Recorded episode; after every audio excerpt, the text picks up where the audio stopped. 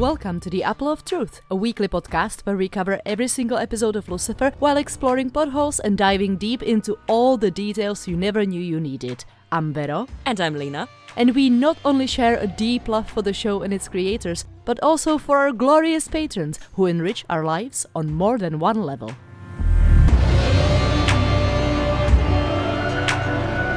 And today we're talking about season 3, episode 2, The One with the Baby Carrot. And can I just say, it took me way too long to realize what the baby carrot related to? The micropenis?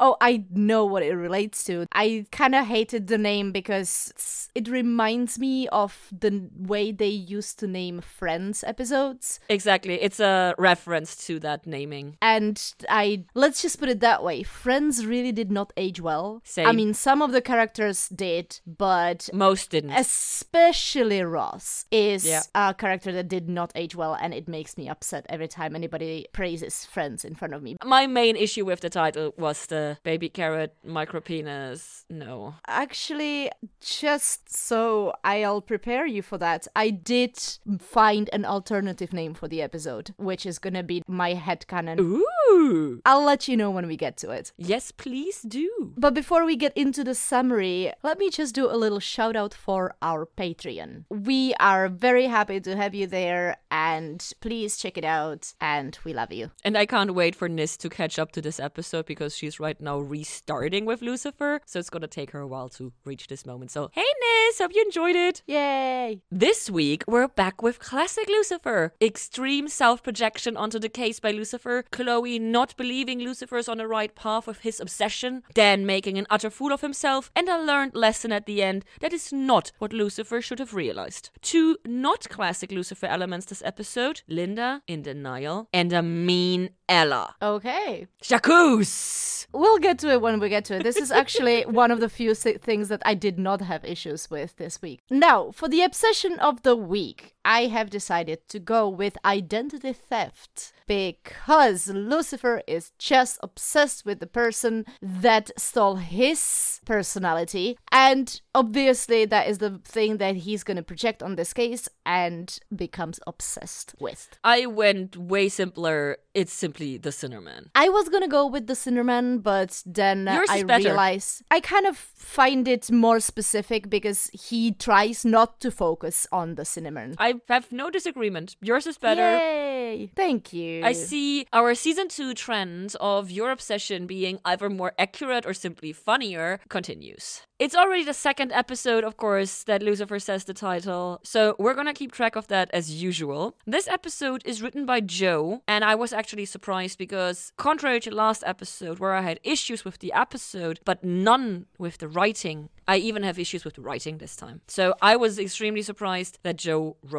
this one. I also forgot one fun tidbit last week, or one interesting tidbit. Lesley-Ann was pregnant during the filming of season three, because remember, we were wondering about this in season two? this is actually connected to what I was gonna say. Ooh. So Lesley-Ann actually wasn't pregnant during filming season three, but she was pregnant during filming season two because these first four episodes of the season two are those four episodes that you mentioned they shot for season two, but they got a shorter season and hence they put them into season three. So the first four episodes are from the previous shooting. That's why Mace, or Lesley-Ann rather, is not around. But that's all I have. My other fun tidbits are sprinkled throughout the episode. It is now time for Previously on Lucifer.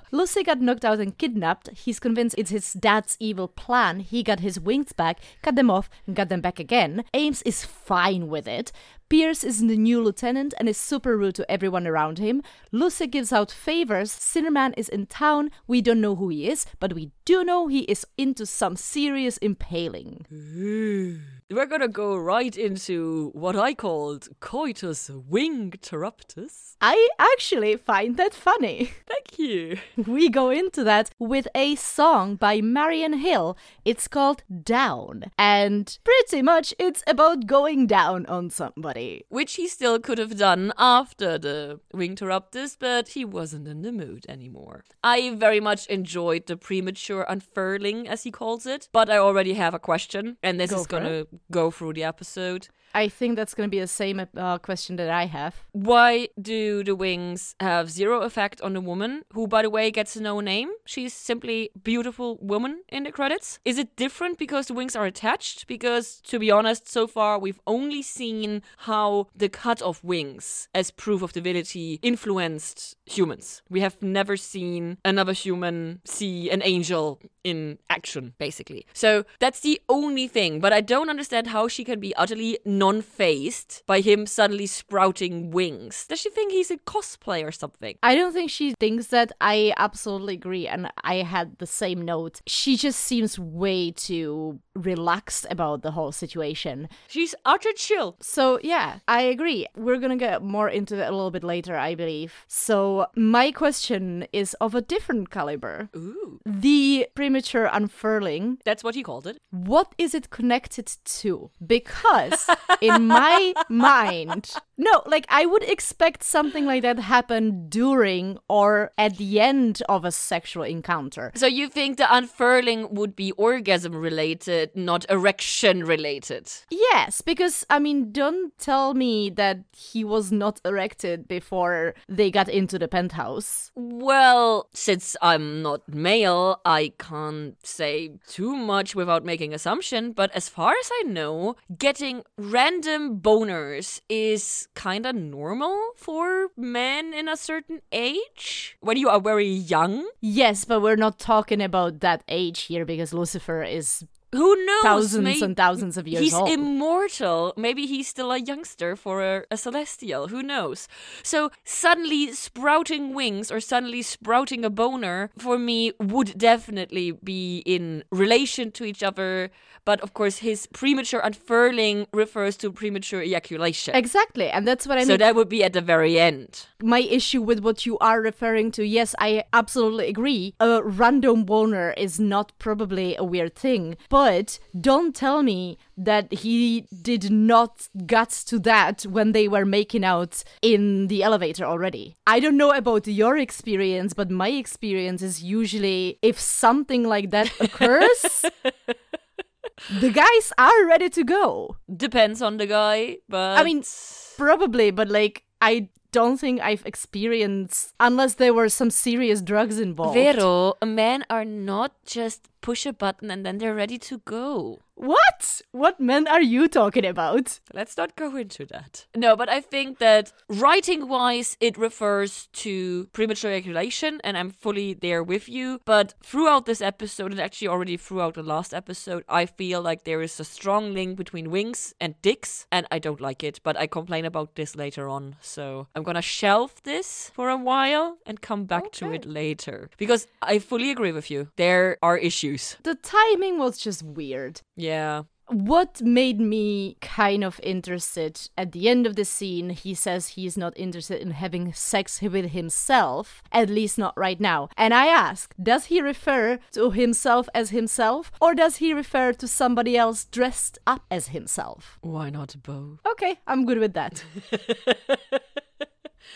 I mean, okay, based on the lore the show has provided us with so far, he would have to be referring to someone dressed as himself. Based on what I know from the comics with the multiverse and other creatures that do exist, I say, why not both? Okay. And then a completely unrelated note to this episode or anything. At the end of the scene, we see Lucifer starting to walk away from his bedroom. We get a nice look at his walls where he was hiding the blade in. And I believe that the writing on the wall looks Sumerian. So I wonder That's if correct. there's any significance in that. That I don't know, but you are 100% correct that the writing on his wall is Sumerian, which also is a fun side note in the last season because he should at least have recognized the writing in the book because Yep. same language tree. So nice catch, Vero. Yeah. Are you turning into freeze frame person for season three? Not really. I was just making notes and it was staring right in my face. Moving on, we get into therapy. And this is the first time I asked myself a question that I asked myself throughout the episode, but I also answer this question at the very end, which is I wonder if Linda is in therapy for what has happened to her. That is a good question. And I'm gonna spoil my answer that I decided on at the end of the episode. She's not. And I don't like it. I agree with you. My note specifically says Linda in denial.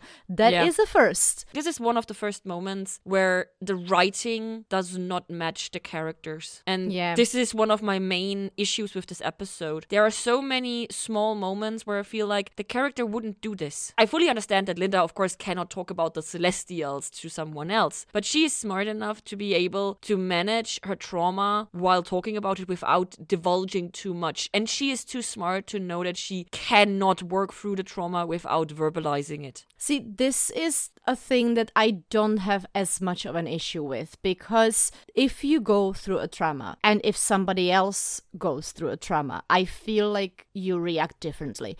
And all the training in the world will not prepare you for what happened to Linda. And I think that her reaction is a very human like reaction. She is not a perfect human. but she's a therapist and it is a simple fact that no matter what kind of traumatic experience you live through if you don't talk about it it's going to get worse you need to verbalize it Yes, but what I think is happening here is that I think Linda even alludes to it at some stage. She says, I have the tools to deal with this myself. And I she understand. doesn't I yeah, I agree with that, but I think that she is trying to convince herself that she does so she doesn't have to deal with it. my only other note for this scene is linda is asking my questions Sinnerman human or not and i'm still not convinced Yeah, that's gonna be an interesting plot point. One more thing kind of stood up to me in this scene. Linda will refer to it again in the future scene, and that that she calls Lucifer cutting off his wings a self mutilation, which undeniably it is. it is But also, his point is that it's being forced onto him is also extremely correct because I can't even imagine what to compare it to. It's we don't really have a comparison as normal humans anything else for this one the ending of the scene is pretty good as we are getting used to now. Get this. I will stop at nothing to find him and then immediately cuts to the precinct to Chloe who says, We found him. The question, answer, reaction, direct reaction to the last sentence of a previous scene. It's what we love. And it's a very Lucifer thing. because I haven't said it in a while, you need to watch Buffy because this happens so many times there. Just because it has it has been a while since I've said that. I of course assume that you appreciated just as much as I did the callback to the Nina Simone song in the next Oh, scene. yeah. I didn't make a note of it, but it's just Shooketh!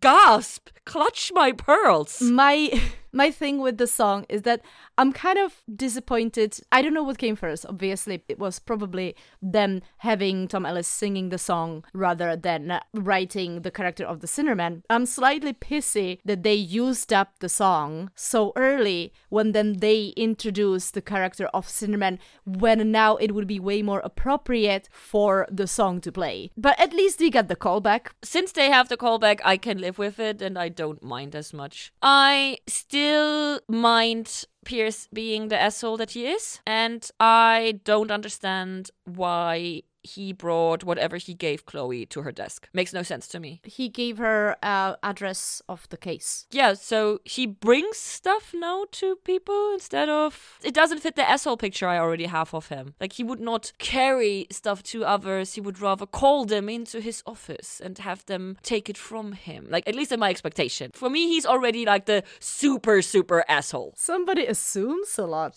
Yes. But before actually Pierce walks into the conversation, I was kind of surprised that Chloe doesn't believe Lucifer that the Sinnerman is real at all. It's just Chloe's behavior in this scene to me rang quite uncharacteristic. Same. I just held back because last episode you were mean to me that I was so mean to Chloe, so I thought I was gonna hold back on my Chloe bashing this episode. There is a difference between you bashing Chloe for the reasons that you bash Chloe. It's the same what you do with Linda now. You do that because you expect them to be perfect, but when they're perfect, you have a problem with them being perfect. It's no, maybe not as much as with Linda, but like I was about to say I'm never complaining when Linda is perfect. but you do with Chloe. And last time I feel it made sense to me, her behavior. It was not on point for Chloe, but it made sense to me. But this time it just feels, she feels so dismissive and it doesn't ring true to me currently. Same. Maybe it's gonna make sense eventually. I don't know. Another thing is she probably is shutting Lucifer down because she had this whole verbal diarrhea in front of Pierce at the end of the last episode. So she doesn't want to embarrass herself or something like that again. And she doesn't want to let the lieutenant think that her relationship with Lucifer is something that she thinks it's not, except it totally is. So that's me on that. However, when Tom Welling comes in, I again was pausing the episode to write the note. And Tom Welling is the person that plays Pierce, and I am 100% sure that this is not meant for Pierce's character. He looks like the kindest and nicest person in the world in that screenshot. It's just so nice. He has such kind eyes in that moment. Don't look at me like that. I'm not talking about Pierce, I'm talking about Tom Welling. I'm not saying anything. Good.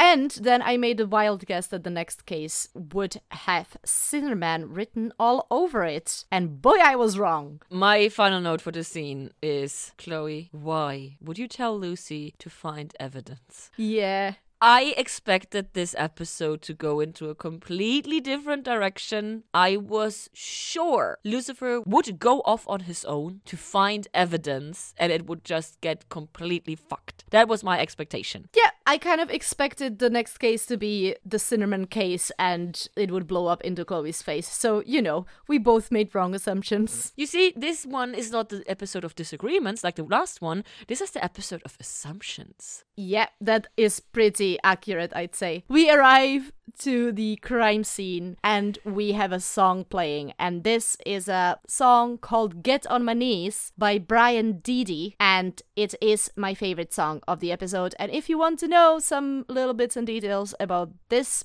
particular song, you have to become believer and listen to our bonus material. I did not know the history about this song or the background information. So, of course, I only focused on the title because I had to pause and I saw it in the Amazon information box. And so I only saw Get on Your Knees. And then the scene starts. Lucifer whistles for Dan and then comes over and does not complain. And I was like, hmm. And so I found your information about the song very interesting. Speaking of Dan, do we have like an interesting kind of a rapport built between Dan and Lucifer now, do we? I think so. They tolerate each other, right? I mean, Dan can be still standing up for himself when he says not everyone enjoys being laughed at. I again made an assumption that at the end of the episode was proven wrong, and I was pretty sure that the two of them have a certain rapport with each other now, and in the end, it shows they don't. So I think they do. no, I'm gonna go into that at the Okay, end. well we get we'll get into that later, but I actually disagree with that. It's one of a few things that I actually kinda liked about this episode. Never mind. My favorite thing about this scene is that Lucifer tells on Dan finally that he does improv. We of course get our personal connection with the case. Ah, that was so funny. Lucifer strongly identifies with this. And then while the scene continues on, we zoom out and we have Pierce sitting in a car stalking them. At this point, I was like, okay, which one of them is he stalking? Is he stalking Lucifer? Or is he stalking Chloe? Mm-hmm. I mean, of course, at the end of the episode, it's obviously Lucifer. But at this point, I was like, what? Yep, same. At 7.58, we get the title card and move to a new scene, unlike Lucifer. Yes, we go back to the precinct, and Ella is being a complete fangirl over this comedian. And it's really kind of cute at this point. And I kind of love how Chloe knows exactly what Ella is trying to do. Chloe is so mean to her. Lets her sit in it. That's so mean. I don't think it's mean. I think it's funny. No. How is it mean? Chloe knows that Ella really, really, really wants to come along, and Ella has been left behind so many times. But if she knew that. She- like she knew she was gonna take her at the end. No, I, I did not get the feeling like that at all. And she really makes her back and squirm. And I was like, screw you, Chloe. Poor Ella. Of course, then the rest happened and then I changed my mind. But at this moment, I was very much, don't be mean to Ella. Nobody is supposed to be mean to her. I did not see that as she her being mean. I just found it really really funny. So Because you're a mean person. apparently, yes. I still love you. But that's pretty much what I have about Same. this scene. And so we can move on to Lux. How horrible is the nickname that Linda comes up for Amenadiel? Amen. Yeah. I find it kind of obvious. I'm just surprised that she doesn't even try Ames. Eh. Ames feels so natural to me, but that's just me. I mean, also we we've been using Ames for how long? Eight months now. I was very surprised about the two of them meeting. That I did not see coming. It makes sense though with the "You saved my life" and yada yada. So perfectly plausible, everything great. I feel that the interaction between the two of them is so different to any other duo interaction. You know what I mean? Like this this is a very very different kind of relationship between two characters. So I'm curious how this is going to go if Amenadiel is going to start therapy with her or whatever. I don't know. So curious. Curious curious and also I was very curious how they were to get rid of the wings. Yeah. I was really getting worried at this stage about Linda's pretending that she's fine and that the whole happenings didn't really affect her. Since I already went into much detail regarding that, Yeah. I'm gonna hold back in the rest of the episode as to not be repeato girl. This was the moment. Before it was kind of like, oh, wait a minute, that's weird.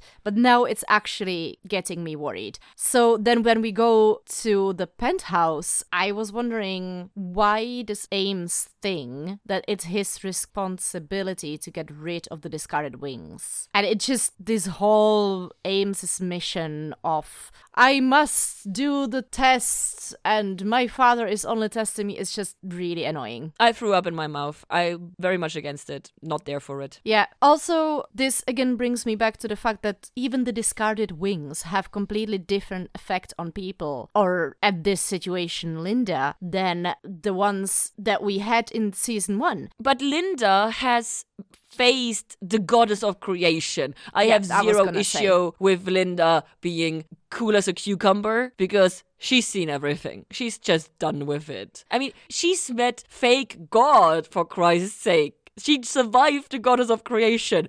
What are a few ripped off wings to her? Nothing. That being said, though, they are still proof of divinity, so it is understandable that Ames is trying to get rid of them. Yes. And at this stage, I was wondering how? How is Same. he gonna do it? Same. But we have to move over to Creepy Pierce because he is stalking Lucifer. My first question was why is he so hard on Dan? Oh, okay, that's the reason.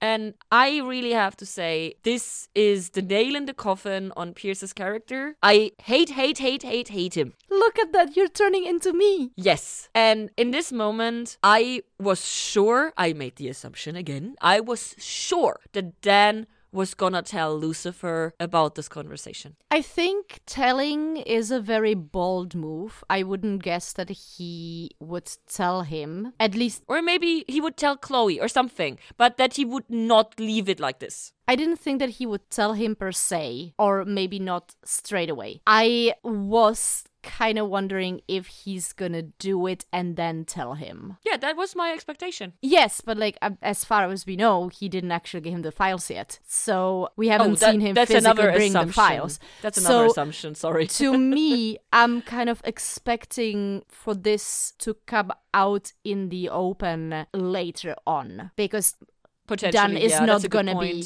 he's not gonna be able to hold it inside and he's gonna there's gonna be something Pierce is gonna do where Dan is gonna be like, okay, so this is super weird and I need to talk to them now. Yeah, that's So that's that is- point. Hopefully, yeah, hopefully you're right. Fingers crossed. There is a lot of in these two first season in these first two episodes, there is a lot of I'm expecting them to do stuff in the future. And if they do, I'm more than willing to eat all my complainings, as I have done in the past. When the show proves to me that they were on the right track and they used stuff that I complained about and made it perfect, I will be the first one to say I was wrong. But so far, I'm not. We are only two episodes into the season out of 26, so there's time. So many episodes! Too many. This is kind of the thing, though. I agree with you. Morally, from Dan's point of view, this is an interesting situation. And how he's going to react to it, whether in this episode or in the one of the future ones, is going to be something to watch out for. So, after this very creepy and uncomfortable scene, we move on over to the comedy set. And of course, Bobby Lowe is a complete asshole. And I felt uncomfortable during this scene, I kept all the comedy set together because Ella, in her fangirling, is so blind. And I feel, on one hand, yes, once Ella likes someone, she is very, very much forgiving and she's always trying to see the good in people, but she's also not stupid. So, her being that blind to his so super obvious rudeness and everything made me a bit uncomfortable. And also, fun side note Bobby Lowe's comment comment that he said no green M&Ms. There's a huge story behind this, not Lucifer related, which you can only find in the bonus. I absolutely agree with your take on Ella, but yes, but as we are going with this tradition this episode. I have thought about it a little bit deeper when I was trying to make a note out of this. And yes, I agree absolutely that Ella might not be the best character to exercise this on, but it kind of shows that these days the diehard fans are very willing to forgive anything. True, which I also don't like and makes me uncomfortable. Yeah, and I agree. Like, yes, we are, the two of us are very critical of our faiths, and this is what I like about us. But I know a lot of people who are really, really smart. I mean, even I do it, maybe not as strongly as it is depicted here, but it kind of points out the fact that we like to make excuses and read between the lines. And it's difficult if you really, really like somebody and admire them, it's difficult to let that go and see their mistakes. If you, so like, I kind of like that they took this point of view of a fan and kind of put the mirror up. I agree with that, but not on Ella, please. Yes, coming back to the fact that it's been shown on Ella, I mean, probably the best character out of the show, but of the still, available ones, yeah. Still, it's not something that I like her in. It's not something that I want to see in her. But then again, would that make me blind? Maybe. To come full circle. Maybe. So they get invited to watch the recording, which is wonderfully done. And so they're sitting there. Chloe asks Ella what the show is about. So it's about uh, imaginary friends and puppets and yada yada. And of course, Lucifer does not just sit there and watch. No, he confronts Bobby Lowe directly and completely turns the show into a farce. And when he walks onto stage, we have a Doctor Who reference. That made me so happy. Did you know that Tom Ellis previously appeared on Doctor Who? Allons-y! Yeah, of course. As Thomas Milligan in the episode Last of the Time Lords. I know. I mean, genuinely, pretty much every single actor in the UK has been on Doctor Who at some stage in their life. So really? That was not an information for you, Lina. That was information for our listeners. I and also, what I liked even more than a Doctor Who reference is him ripping off the head of the puppet and the hand being visible and the screaming children. So, instantly traumatizing children. I'm always there for it on television, not in real life. Don't at me. And so this was just perfection for me. And then he goes through the puppets and he finds the one puppet and points it at the dude. And then there's a gun in the puppet. And I'm just like, what? I mean, why would Lucifer think that there is supposed to be a trigger within a puppet because he literally says yeah. he literally says oh here's a trigger it's like why would you think there are triggers inside of a puppet lucifer why how i was very much confused by that as well so why was there even a gun in the puppet? I'm not really happy with the explanation, I have to say. And him just randomly shooting the dude in the arm, it was a mess. It was a mess, yes, I agree with that. Also, I agree with the guy. Does anybody even work there? Like, Lucifer just walks No. on the set and completely ruins the shooting with shooting. And nobody fucking reacts. Nobody does anything. I mean, Yeah. this is America we're talking about, so there is a chance that they just kept shooting to get some shock effect. I like the way you think. But still, yeah, I agree. And then we have Ella completely unraveling at the end when your man admits that he stole the jokes. Before that, she makes a technical mistake, which just enforced my uncomfortableness with Ella in this scene. She has the, oh, it's not the same gun, yada, yada, yada thingy, right before he mm-hmm. comes clean. Yeah. She says that the bullets had to come from different guns, as one is a .380 ACP and the other is a 9mm.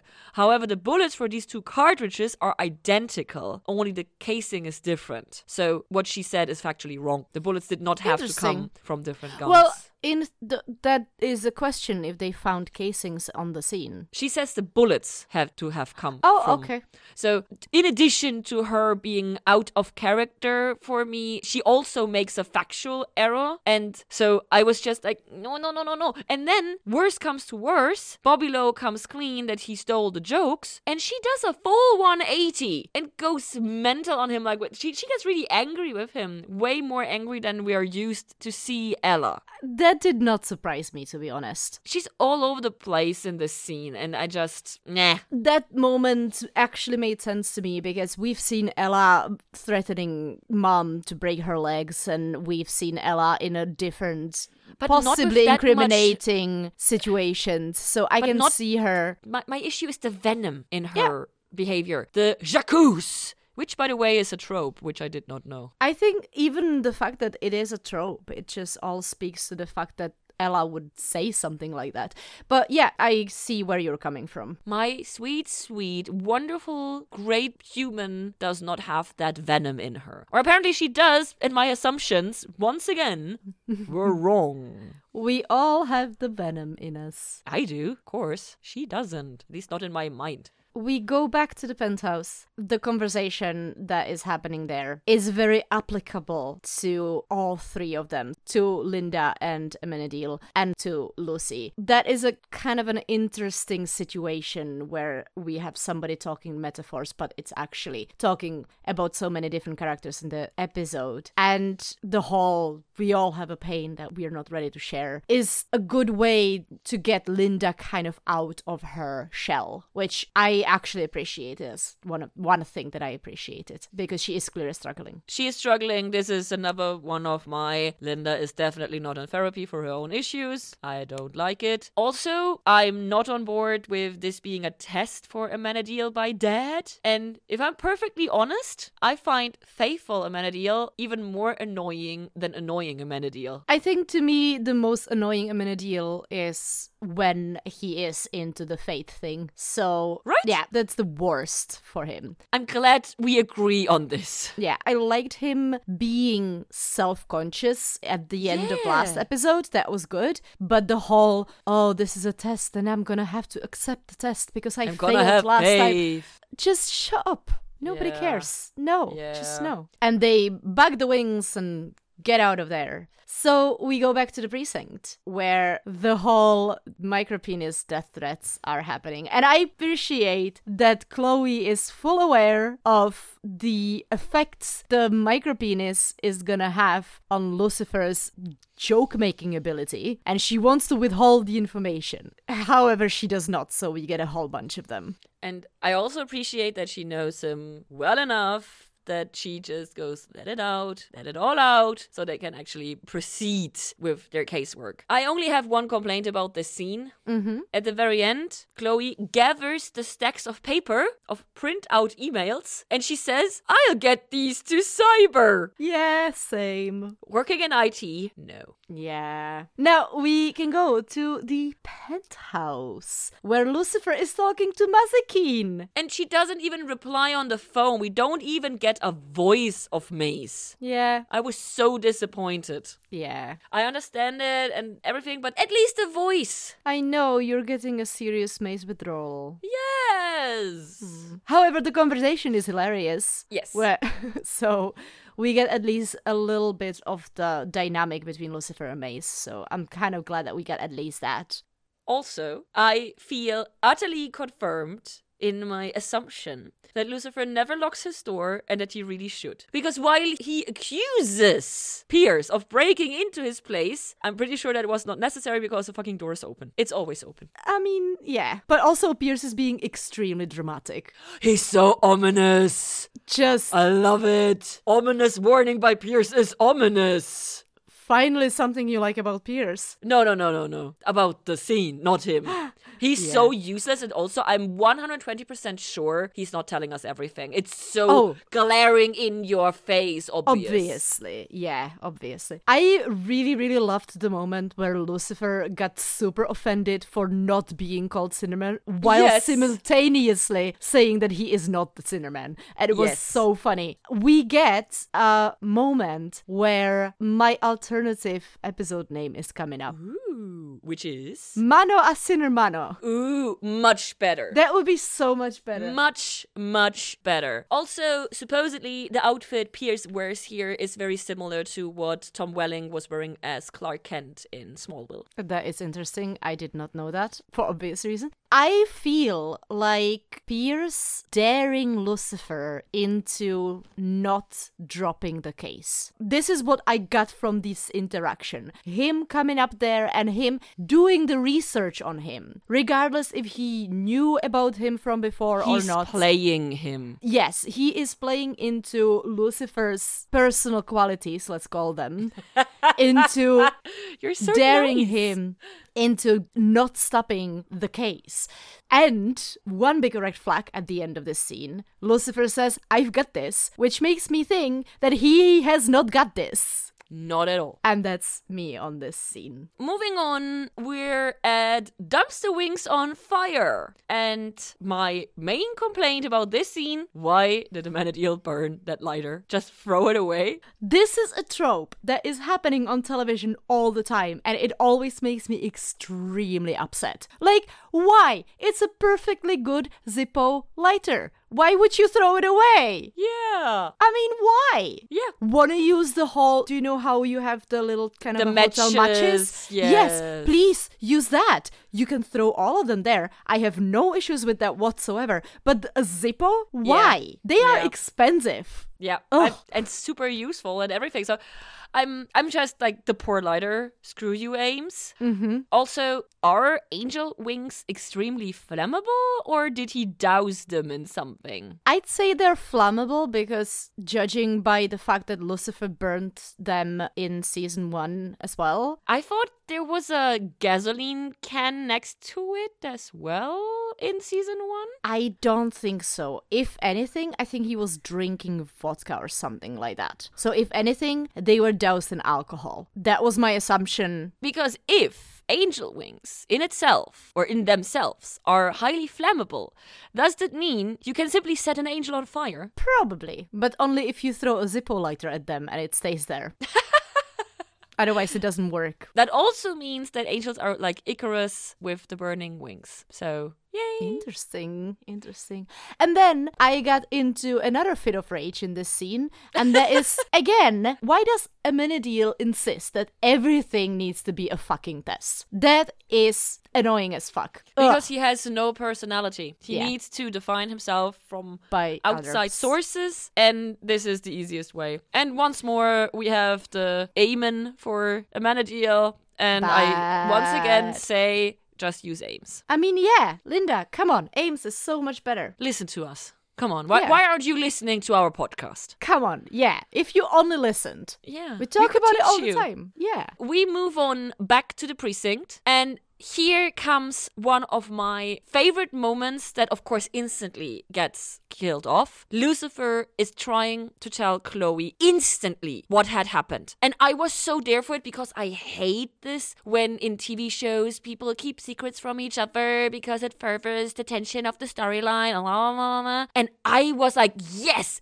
Thank you, Lucifer. This is so great because you know Chloe is a good one and she's an amazing p- police person and you really trust her and everything. And she needs to know that the lieutenant is shady as fuck and yada yada. So it made perfect sense. I was so, yes, yes. Pretty much half into the episode, we're at 26 minutes or something. I'm like, yes, yes, please do this. Turn it around for me. And then Dan comes in and ruins the day for, for me. Like he doesn't actually ruin the day, but for me, he ruins the scene and the day, and I'm just. I had the exact same train of thoughts. However, yes, but. no, no, this is yes, and to add to all of that. I'm not doing in no means I'm not uh, I'm not doing improv. So you say. Yes and this is a perfect evidence of the Sinnerman being real. So it actually makes absolute sense for Lucifer to share this with Chloe because she asked him for a proof. And the fact that the lieutenant admits that the Sinnerman is real is a clear proof that the Yes. Sinnerman is actually real. Yes. And the second Dan shows up and stops this whole conversation, I was like, will this be a plot point in the future? The fact that he didn't tell her yet. And sure as hell, it is. Yeah. So yeah. And to close the scene out, it was very obvious that they will make Dan do it. They were alluding for Lucifer to do it though. No, they made it so obvious that it should be Lucifer that it was clear it would be Dan. I am way more stupid watcher than you are, I have to say. Maybe I was like, you just like to not uh, dissect it as much as I do. Possibly. I liked the fact I knew that it was gonna be done in the end, but I liked the fact that they alluded to Lucifer so much. So it just made me happy. So we go over to our second comedy night now with stand up comedy. We have a very, very bad Daniel on stage. And I don't like this type of awkwardness, neither in real life nor on screen, because this makes me physically awkward. And I'm very rarely awkward. So this gave me physical reaction, which of course might be considered good, but in this episode, I did not appreciate it. It's very cringy. Yeah, and I'm not there for cringe. And I feel really bad for them as well. Yes, and also I felt like we had moved past then being the comic relief. Yeah, I think the point of this scene was not as much of- for Dan to be the comical relief or anything. I think it was more for getting that type of interaction that Chloe supported. However, I did not love how that was handled either. The only good thing about this situation was the fact that Lucifer brought his own tomatoes to the show That was pure perfection. But where did he keep them? at the same place where Maze keeps her knives. Ooh, that's a really good answer. Woohoo! Nice. Okay. She's speechless. I cannot. This is the first and the last time this is ever gonna happen. I made Lina actually speechless. Yay! So does it mean that I finish this episode for myself? If you want to. No, thank you. At the end of this scene, they're at the bar, and the dude actually walks up to Lucifer to be like, hey, thank you, blah, blah. And I expected the dude to talk to Dan as a common micropenis sufferer, since Lucifer made it apparently obvious that Dan has also a micropenis. Same. I expected exactly the same. So I was a bit disappointed. I yeah, I know that would be so much better. I mean, we assumed We both assumed we were both wrong, but at least we agreed. exactly, which is the first this episode No, no, no, no. that we assumed the same thing, but it was wrong. Oh, yes, that's the first. And then, of course, we move over to interrogation. And I have a question. Yes. Was this a nod, the fact that Lucifer comes up with Lucifans, to the fandom naming themselves Lucifans? He says devil bunnies and he says lucifans. Yes. Or did he name them at this moment? Because I'm not in the fandom for long enough to know which came first, and I couldn't. I could not find out. Yeah, me too. I tried. I was looking for it and I couldn't find it. I assume that we are in season three now. So I'd assume that the name would be established by then. But Yeah, me too. But I did not find any exactly. proof. Either or. I could not figure out which came first. So I tried to do it because if I had found sufficient base, this would have been my proper devil in the details. I did not find it. Yeah, anything. I was trying to find it as well and couldn't. Did you know the Devil Bunnies also has a theoretical reference? No? Because apparently, when Tom Ellis does autographs, he oftentimes draws devil horns on his head on the picture, and sometimes, more often than not, they don't look like horns but like bunny ears. I have one of those. Are you now checking? No, I'm not checking. Showing me. I know you hates me. Now the question is oh my god. You know what? After the episode, please do find it, and if it looks like bunny ears, please take a picture of it, and then we will attach it to the episode. Here he is. Yeah, and that looks like a bunny and not like a devil. Yeah. Yay! Take a picture of that. We're gonna attach it to the yes, episode. we will. So not just Lucifans potentially coined right there, or at least confirmed, but also devil bunnies. And my final note for interrogation is good thing that Chloe pays attention to people's names because obviously nobody else does. Neither did I. I had no idea who Sheila was. Same. And that's all I have. My only note on this scene was, except for the Lucifans, it was the fact that the guy called Dan the good looking jerk, which made Lucifer kind of surprised, and Chloe was not surprised at all. So, Of course not. She was married to him. of course, she knows that he is a good looking jerk. exactly. But that brings us to the climax of our case of Yes. the week story. I called this scene Catching the Killer, and we are surrounded by creepy puppets. I have no problem with puppets, but I know many people that do, so wee wee wee wee wee. Not so much fun for many people. And also that one puppet that moved. All in all, this whole scene for me was very obvious and fast and everything was fine. But there was two things close to the end of the scene that I highly appreciated. Mm-hmm. One is the lighting on Lucifer's face when he's up there. Same. You know what vibes that gave me? Morticia from Addams Family. Ooh, I didn't think of that. Because she also always has has the mirrored lighting into the eye part of her face. Mm. I really, really, really, really like that. Yep, it was excellent. It was wonderful. And the other part that I really appreciated was the quick thinking on Chloe's part, the eye connection between Chloe and Lucifer, nonverbal communication, and execution of distraction and taking out of the perp. That once again shows what an amazing team these two have become and how well they understand each other. And this, for me, just highlights how un-Chloe with Lucifer the beginning of the episode is, with her being so dismissive of him. Mm-hmm. Because this right here, this is what the show has taught us. This is who we have come to believe these two people are to each other, how they interact with each other. This is pure Lucifer as show. And this just for me, as much as I appreciated it, it also highlighted my issues up to this point. Yeah, I absolutely agree with you. The end of this scene was surprising to me because what I expected was gonna happen is that Lucifer's gonna distract Sheila long enough for Chloe to actually get there and take her down. I did not see the outcome of Chloe just distracting her and Lucifer knocking her out happening. That was surprise to me. But it worked. It was hilarious. It was great. And they got her. So yay. So we go back to the precinct. This is the moment when we see the plot point of Lucifer being interrupted earlier comes to fruition when Pierce asks Lucifer not to tell her about the investigation they are about to start together. You know what happened in that moment in my brain? Hmm? Big red flag, big Oh, yeah. red flag.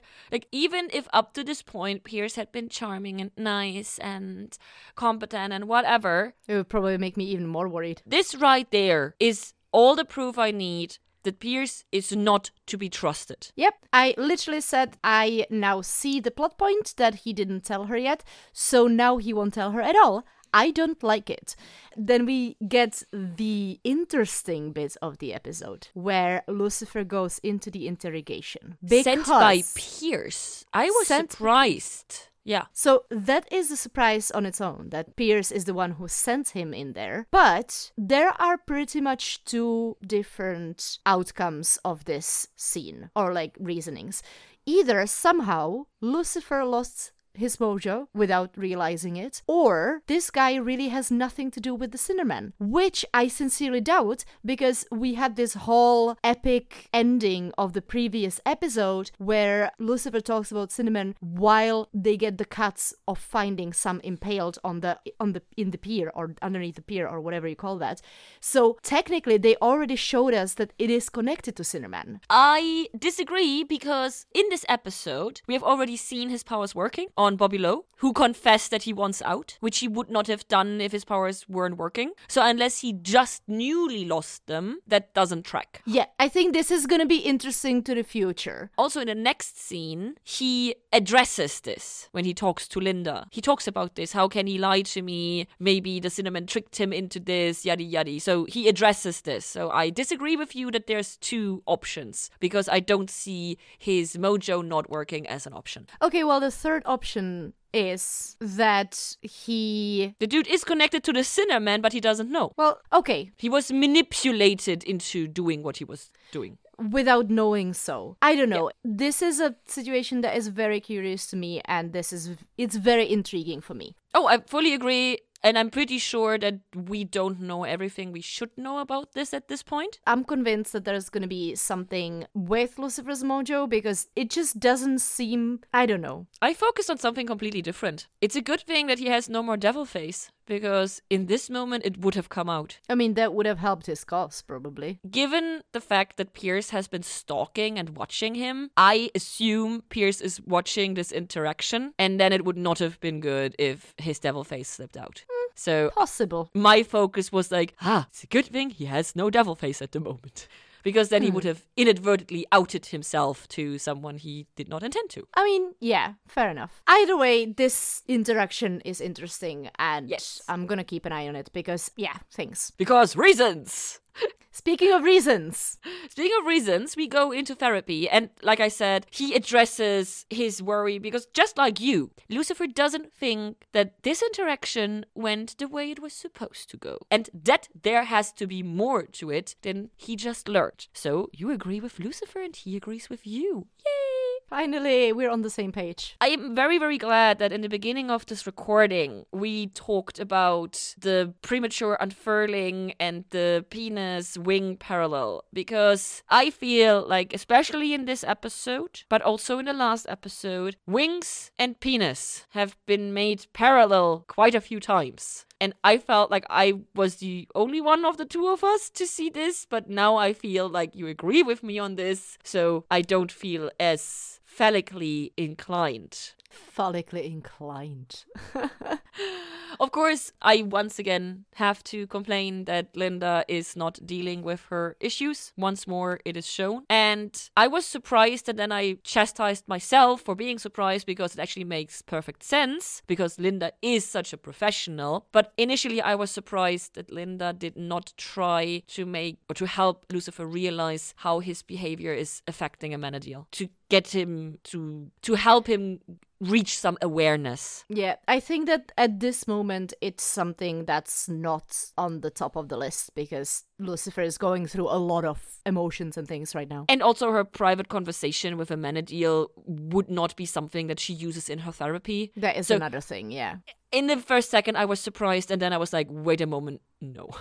Makes that would have been a sense. very un-Linda thing to do, and so I'm glad that she didn't do it. Well, speaking of Linda and unlinda thing to do, we can be sure that Lucifer is about to start doing some things that are very Luciferish of him because he has decided to go back to his old self, which I find like an interesting way of dealing. And it's not a bad way of dealing with a situation. It's just, Isn't it? Well, it depends how far it's gonna go. Well, I'm of two minds when we go into the final scene. You're a schi- schizophrenic? Just for this five seconds. Okay, yeah, go on. on the one hand, I'm like, I don't like it when the main characters of the show I'm watching is regressing to behavior we've already dealt with. On the other hand, we got cut short on seeing Lucifer in Lucifer action. And so apparently did LA because they're lining up, and so would we. Oh, yeah. Hell yeah. Hell yeah. I'm split, I'm torn. So, as we watch the people line up, we hear the last song of the episode by Last Train.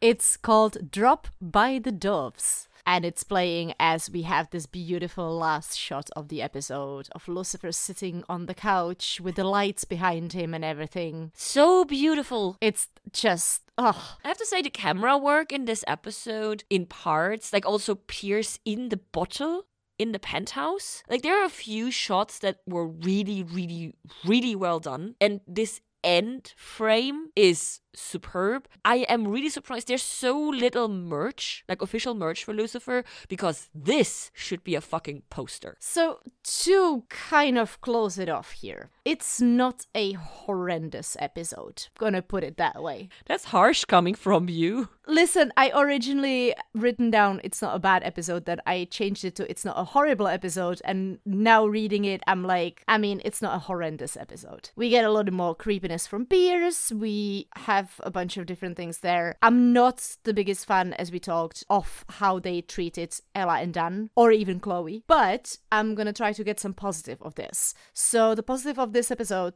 are that we get a little more insight for Linda and Amenadiel, which we didn't, and how they're dealing with the stuff. And I'm very much intrigued about what's going to happen with the Sinnerman. How come that the murder doesn't have anything to do with him? Since the exposition, as I mentioned at the end of previous episode, clearly showed that it did. So a lot of not my personal favorite character development, but a lot of anticipation that I still have. I'm probably gonna start deserting the I'm optimistic about the things to come in a few episodes if nothing's gonna change. But right now this is gonna be my straw to grasp. All in all, I feel that the show is in a weird rhythm right now compared to season one and two. It might be maybe- because of how many episodes season three is gonna have. I don't know, but it feels very different and it feels kind of weird to me compared to season one and season two. Also, I'm put off by stuff that didn't bother me in the past in that way, and some parts seem really out of place, like my complaint about me and Ella and not coping Linda. So I'm I'm having issues. I'm struggling. I'm also gonna have to say Pierce is starting to grow on me in the love to hate him kind of way. If they keep on doing the way they're doing with him, I'm gonna rejoice in tearing him down, and it's gonna be beautiful and wonderful for me and horrible for our listeners. So let's see where this is going. Unless, of course, you join me in my hatred of Pierce, then it's gonna be music to your ears.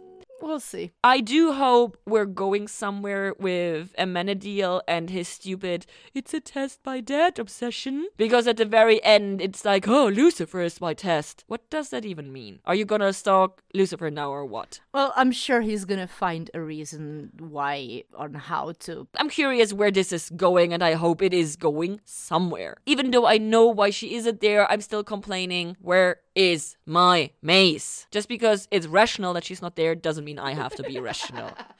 Yeah. Everything you said to the Sinnerman story so far, I can simply agree, so I'm gonna skip that. I think this season, or rather, my expectation of this season, based on the two episodes we now watched, it really benefits from binging it and not watching it one episode per week. And maybe the next episode will prove me wrong, we'll see. And with this, we say Thank you for listening. If you are curious, find us on the various social medias. We love interacting with you, either over there or when you send us emails to lucifer at taot-podcast.com. If you want to get even more personal and have secret chats with us on our exclusive Discord server, you can join our Patreon at patreon.com slash TAOT podcast. We have a whole bunch of different rewards from early release to hours of bonus content. Yes, hours. If that sounds like too much pressure, you can help the show by leaving positive iTunes reviews They really, really help. or telling all your friends about us because nothing beats a personal recommendation. Thank you. Bye. Bye.